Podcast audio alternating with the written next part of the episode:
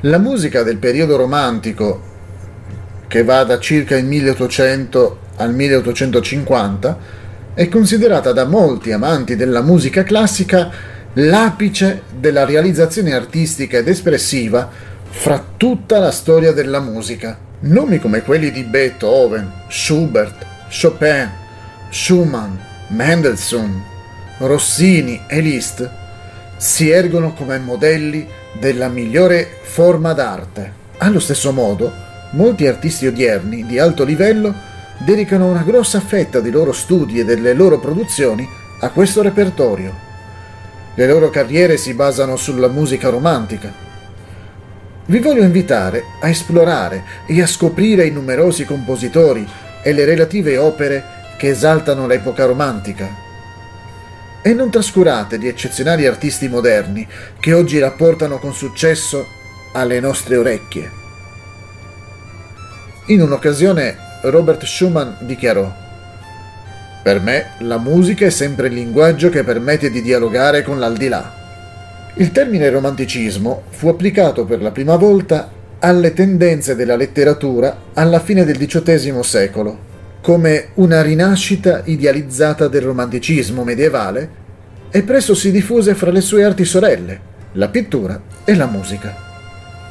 In ciascun campo artistico il termine è un'affermazione del potere delle emozioni umane, specialmente nell'espressione vitale delle verità più intime dell'artista, cosa che non successe con le tradizioni vincolate alle regole dell'epoca precedente. Nella storia della musica, il termine fa riferimento generalmente al periodo fra la maturità di Beethoven e l'ascesa delle tendenze moderniste dei primi anni del XX secolo. Allo stesso tempo è diventato comune tracciare una divisione fra le epoche romantiche antiche e quelle tardo o post-romantiche. Le principali tendenze musicali del XIX secolo non derivano tanto dall'introduzione di nuove tecniche o di nuovi generi musicali, ma piuttosto da una maggiore accentuazione di quegli elementi che si trovano già nella musica del XVIII secolo, guidata dagli ideali romantici di espressione soggettiva e unità organica.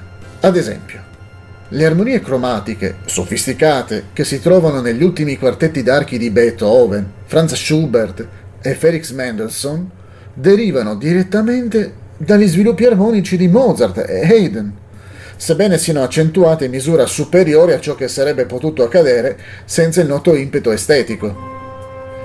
Tendenze simili possono essere viste nel nuovo approccio, a volte esotico, all'orchestrazione ascoltato nelle opere sinfoniche di Hector Berlioz e Carl Maria von Weber, con l'evoluzione naturale spinta da imperativi filosofici. Anche le tendenze sociali e culturali hanno avuto il loro impatto sulla pratica musicale nella prima metà del XIX secolo.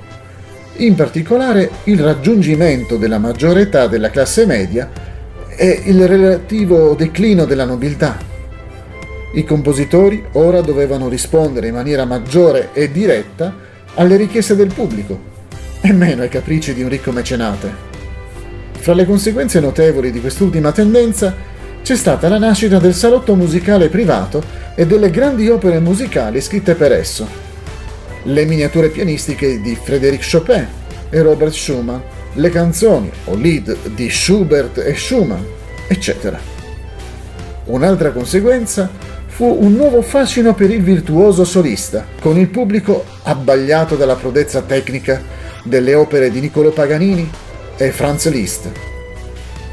Forse da nessuna parte la combinazione dell'impulso romantico e delle forze di mercato era più palpabile che nell'opera del XIX secolo, dove compositori come Weber, Gioacchino Rossini, Vincenzo Bellini e Gaetano Donizetti inaugurarono una nuova era dell'opera sia artisticamente che popolarmente.